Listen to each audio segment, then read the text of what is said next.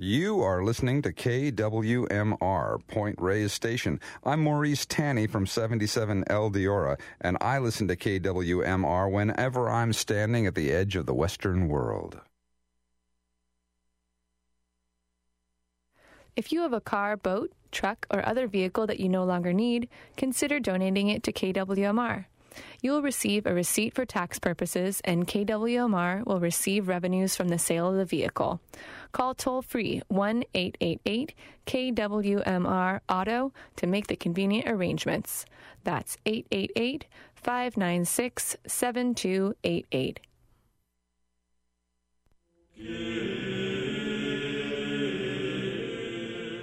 Welcome to Early Music Now. I'm Sarah Schneider. Thanks for joining me today. We're off to 14th century France today, sampling experimental works from the Ars Subtilior with the Medieval Ensemble of London. We'll also hear selections from the Tournai Mass performed by Ensemble Organum. The music we'll hear on the first half of today's show has been compared to the early 20th century avant garde when it comes to the level of technical experimentation involved in its creation.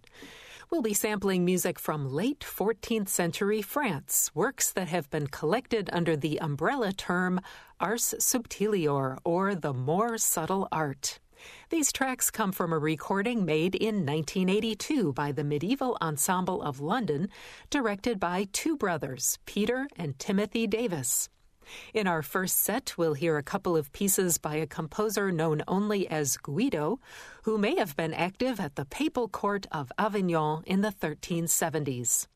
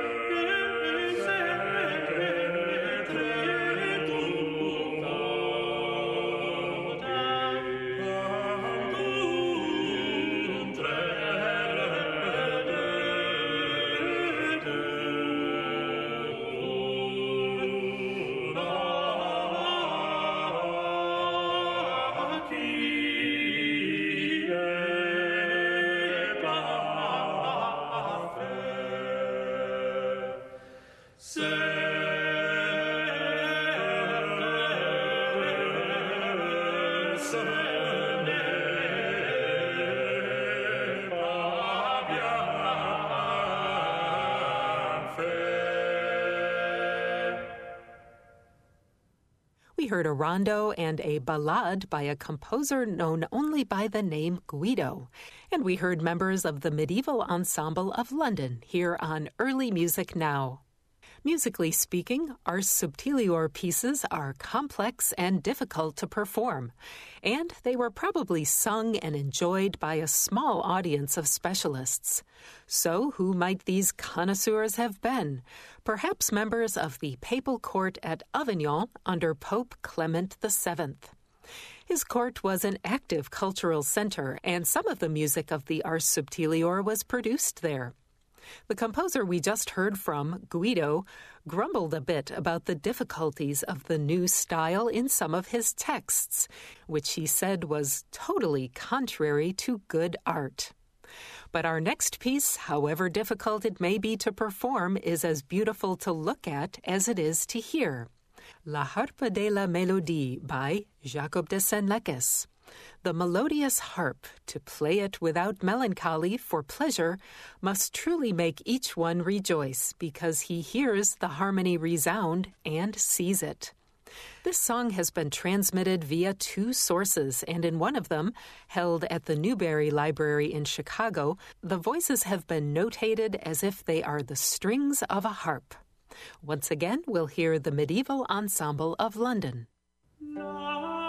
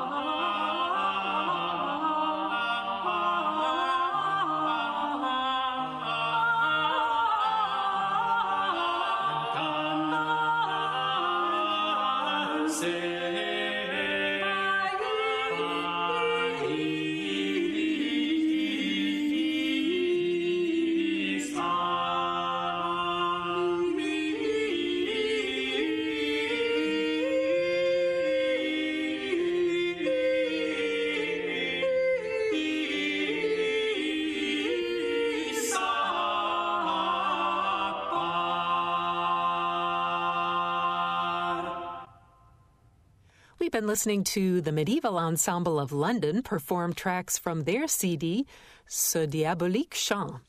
The name of the CD comes from the piece we just heard, an anonymous rondo called Je perdu toute ma part.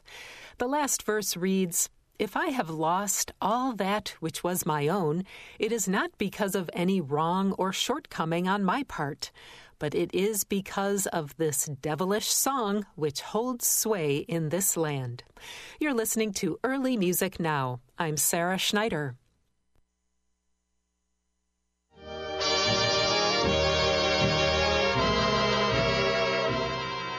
Hi, this is Richard, your transmitter wrangler. We're sheltering in place up here on Eminence Ridge, and you're listening to KWMR Point Reyes Station.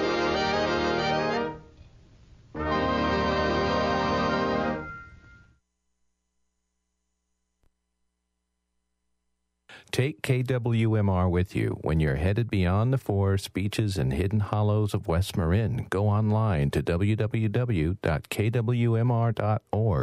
and click on the play button to stream us live. Whenever, wherever, it's your favorite radio to go. Next, we'll hear selections from a wonderful Mass from the first half of the 14th century called the Tournai Mass. Polyphonic masses from this time are relatively rare, and research suggests that this one is probably a compilation of pieces by different composers. Different styles were used as well, and the Gloria, Credo, and Ite Missa Est movements were written in the most up to date style of the time called Ars Nova. Not everybody was happy with these new styles, as you can imagine and the loudest voice of dissent came from Pope John XXII. He issued a papal bull in the 1320s which details his complaints about new styles in sacred music. I'll tell you more in just a bit, but one technique Pope John objected to is called hocketing, and we'll hear it in the Gloria of the Mass in just a moment. Hockets are a form of interlocking, where a melody is passed back and forth between two voices. And here's what that sounds like.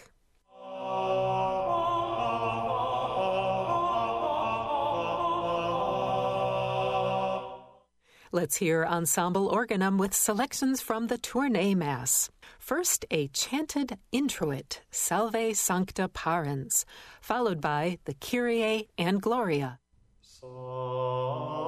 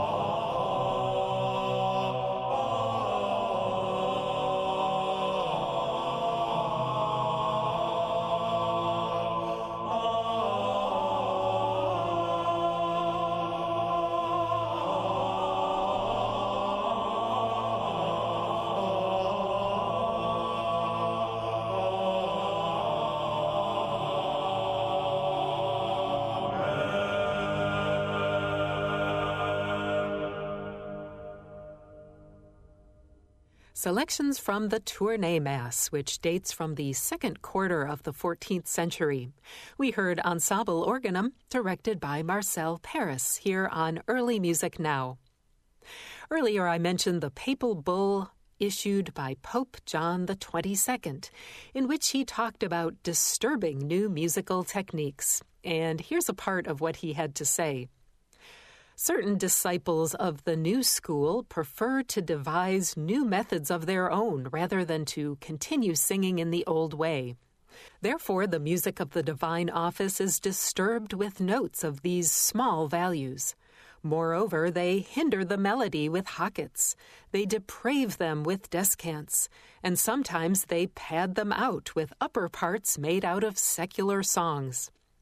The voices move incessantly to and fro, intoxicating rather than soothing the ear, while the singers themselves try to convey the emotion of the music by their gestures.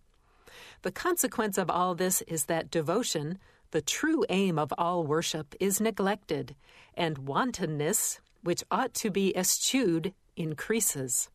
Well, we heard some Hockets earlier, and in our next set, we'll hear a mass movement, which, as Pope John said, is padded out with an upper voice made out of a secular song. The upper voice of the Ite Missa Est movement is a secular love song, and we'll hear it right after the Credo. Once again, here's Ensemble Organum.